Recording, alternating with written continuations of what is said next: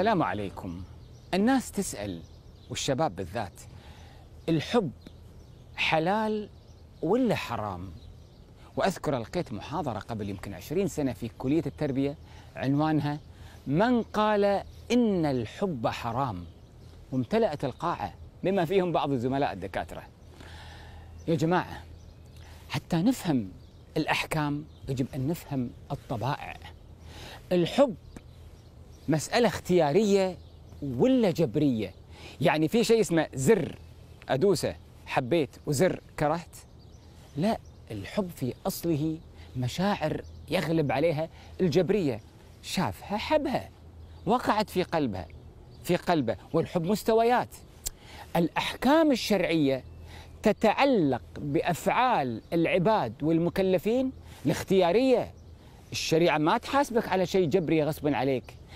تحاسبك على ما كان لك فيه كسب واختيار وجهد وبدائل تنتقي منها. بناء على ذلك فالإسلام ما يقول لك لا تحب لأن قد تتعلق تعلق لا إرادي. غصب عليك انفتنت حبيت. بس الإسلام يقول لك والشريعة تقول لك إذا حبيت فلا تخطئ.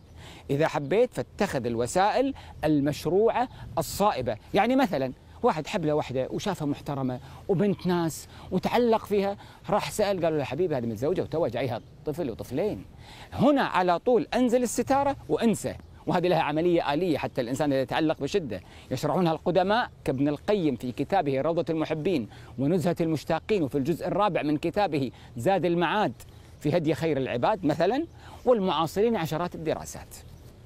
إذا الحب لا حرام ولا حلال حسب المتعلق لكن الشريعة في نفس الوقت التي تقول لك أنا ما حاسبك على الشيء الجبري أحاسبك على فعلك واختيارك لمن تعلقت به هي نفسها تقول لك أنا أيضا أعلمك من تحب وصفات من تحب وتختار صح. تعطيك أحكام ومبادئ وآداب. في نفس الوقت وهذه مهمة جدا الدين الإسلامي ليس دينا علاجيا بالدرجة الأولى. العلاج درجة ثانية. دين وقائي. لذلك يضع لك التدابير الوقائية. عدم الاختلاط الفاحش عدم الخلوة المشبوهة عدم التعري. يا رجال غض بصرك.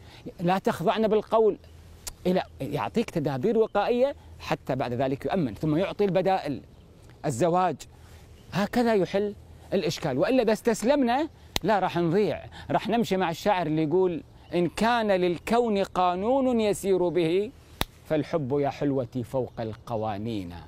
أو الشاعر الثاني اللي يقول إذا لعب الرجال بكل شيء رأيت الحب يلعب بالرجال.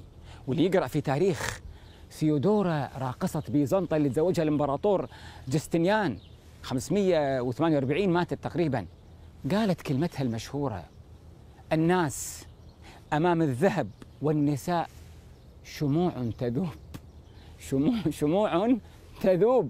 خلي بالك من الذوب والذوبان السلام عليكم ورحمة الله.